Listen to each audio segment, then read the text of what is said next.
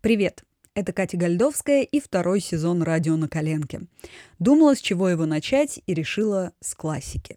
Как я провела лето. Точнее, как мы делаем новости. Именно этим я занималась почти все свободное от подкастов время.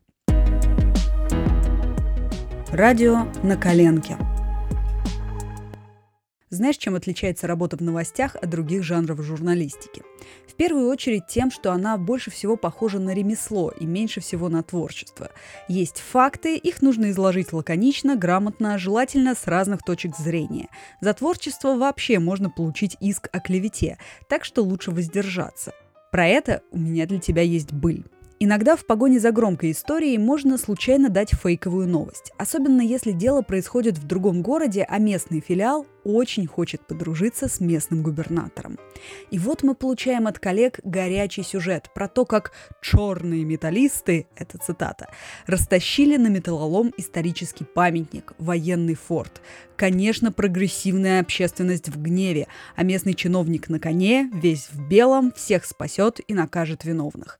Такие моменты радуешься, что новостями занимается большая команда. В ней обязательно найдутся люди со светлой головой и большим опытом, которые разглядят в этом шедевре постановку к ближайшим выборам. А еще новости отличаются концентрацией дедлайнов на трудодень. Пожалуй, в этом плане проще всего интернет-изданиям. Новость можно опубликовать сразу, даже если она пока состоит из пары предложений, а потом дополнять ее по мере поступления информации. Старорежимным СМИ труднее. Газета сдает номер в конце дня. И если за час до дедлайна случилось что-то важное, редакция переходит в режим аврала. В основном, чтобы получить комментарии. О самом событии читатели уже знают из интернета, и эксклюзивное интервью – единственное, чем их можно будет удивить завтра утром. Но это все еще довольно расслабленный режим. Намного веселее, когда есть эфир. На радио новости обычно выходят в начале часа. На разговорных станциях может быть чаще, раз в полчаса или даже каждые 15 минут. Это в какой-то степени снимает нагрузку. Если важная новость пришла накануне выпуска, можно сказать о ней пару слов, а полноценный материал сделать к следующему.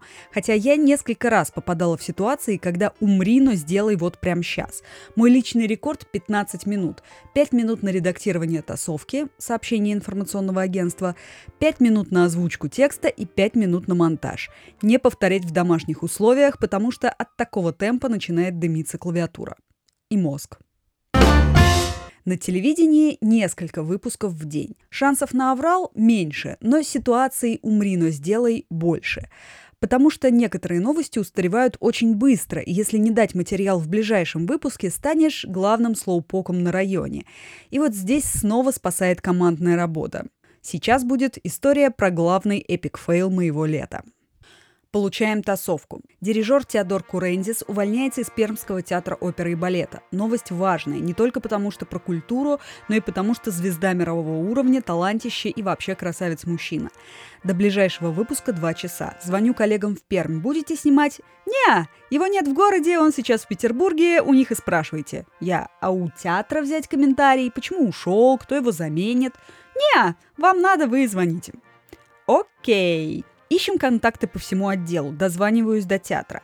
Они ничего не комментируют, зато дают номер помощницы. Дозваниваюсь до нее. Курензис комментариев не дает, но есть телефон директора его собственного проекта и правильный контакт Пермского театра, где дадут комментарий. Отдаю телефоны коллеги. Пока я их добывала, редакторы писали тексты, рылись в архивах, чтобы дать какую-то картинку. Коллега звонит по специальному прокачанному смартфону, на который можно записать разговор. Телевизионщики называют такие записи хрипами, из-за низкого качества, видимо. Коллега берет комментарий у театра, но не может дозвониться до директора, потому что он во Франции, телефон местный, а опция международных звонков к нашему чуду техники не подключена. Приходится звонить по какому-то суперэксклюзивному студийному телефону, который и записывает, и везде дозванивается. Час до эфира. Текст написан, картинка подобрана, комментарии получены. Остался монтаж. Казалось бы, что может пойти не так? Монтажер, юное дарование, у которого это чуть ли не первая работа в жизни, ни разу не монтировал хрипы. Старшие коллеги предложили помощь, но он уверен, что разберется сам. В процессе путается, зачем-то начинает выравнивать звук телефонного качества, который все равно не спасти.